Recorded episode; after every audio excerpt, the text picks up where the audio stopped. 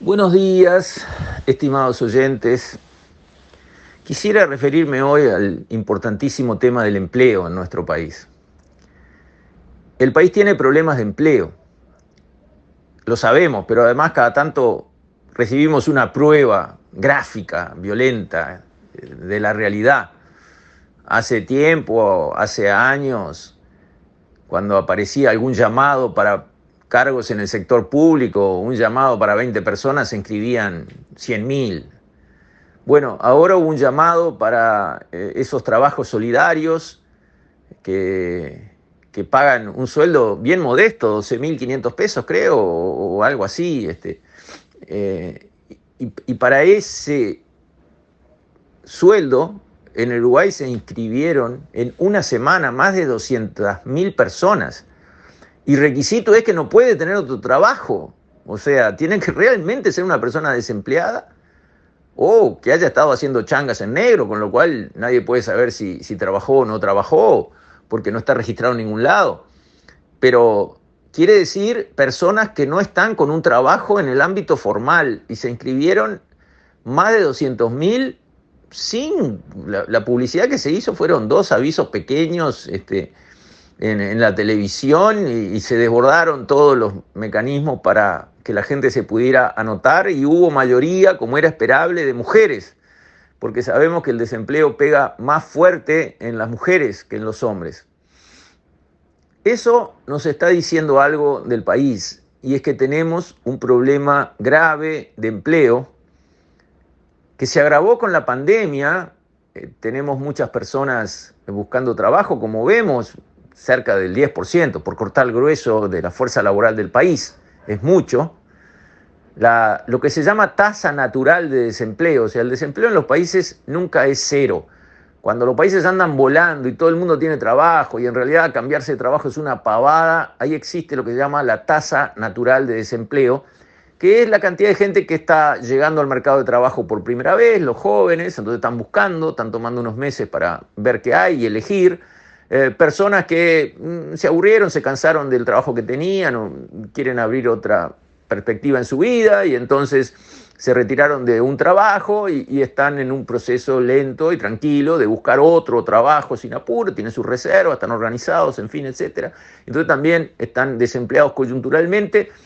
Eso es la tasa natural de desempleo que en un país debe ser, dependiendo de su economía, capaz que el 2, capaz que el 4%, capaz que el 5% como máximo. De ahí para arriba ya es desempleo, doloroso de personas que desesperadamente buscan y no consiguen. O sea que el 10 en Uruguay es un desempleo desastroso, no cabe ninguna duda, nadie puede estar conforme con eso, ni está bien, ni cosa por el estilo.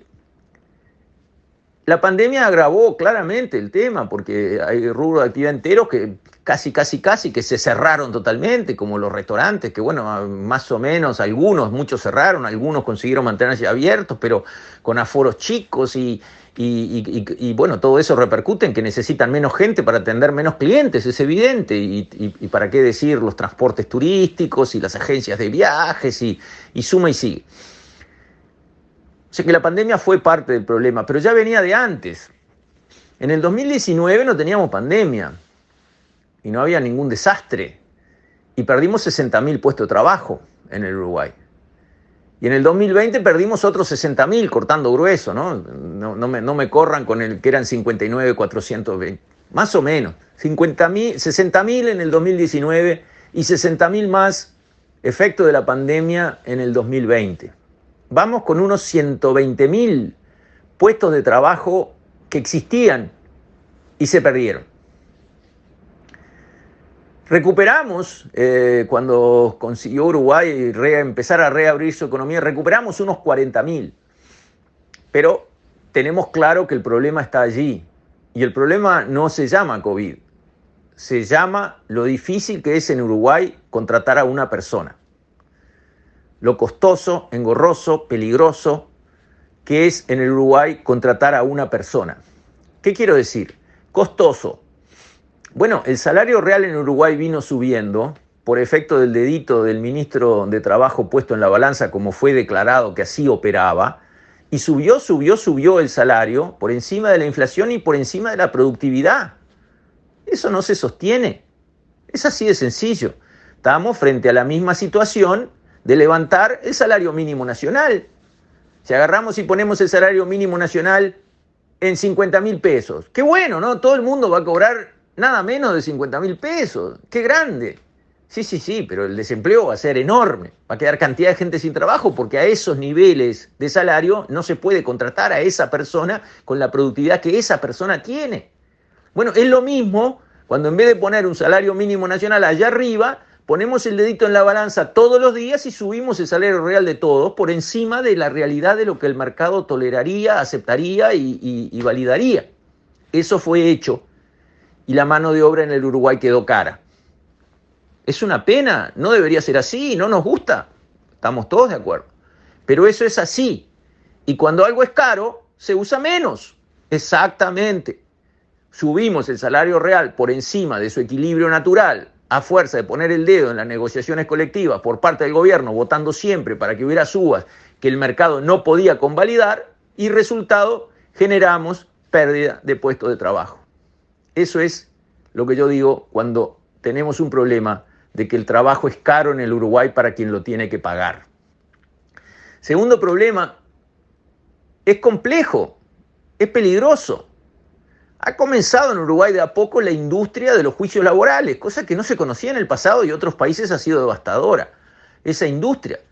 Se crean profesionales especializados en reclamos a las empresas, más o menos reales, más o menos truchos, pero reclaman, reclaman que la hora extra, que trabajé y no me cumplió, que reclaman esto, reclaman lo otro, y arman unos combos y, un, y nuestro derecho, que viene de los romanos, dice indubio pro operario. Es un principio del derecho romano que llega hasta nosotros y que los jueces aplican.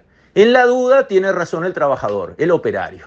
Con lo cual la empresa entra a ese partido en desventaja, en el partido del reclamo laboral, entra en desventaja.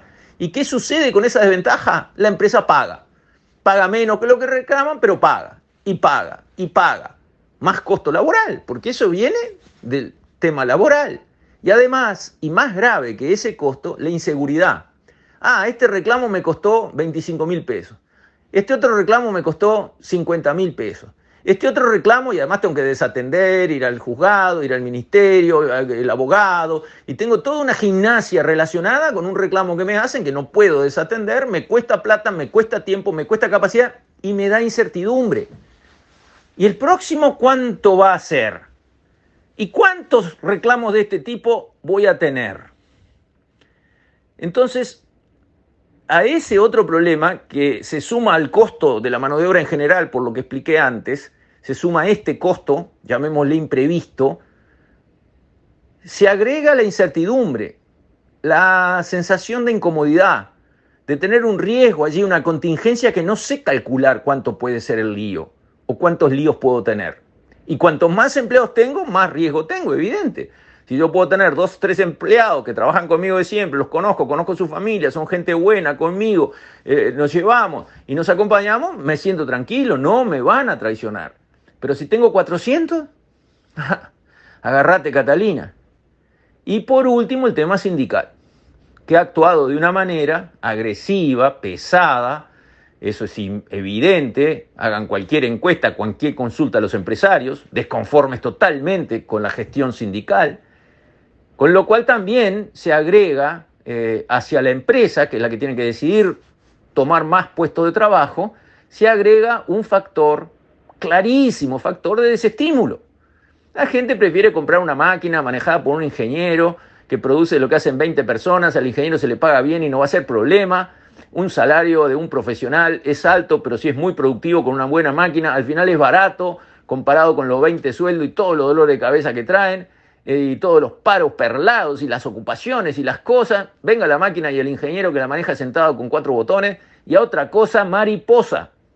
Eso ha sido impulsado, eso y mandar la fábrica para otro país, ha sido impulsado por la desequilibrada acción sindical que hemos vivido. Entonces, el tema del empleo en Uruguay, importantísimo.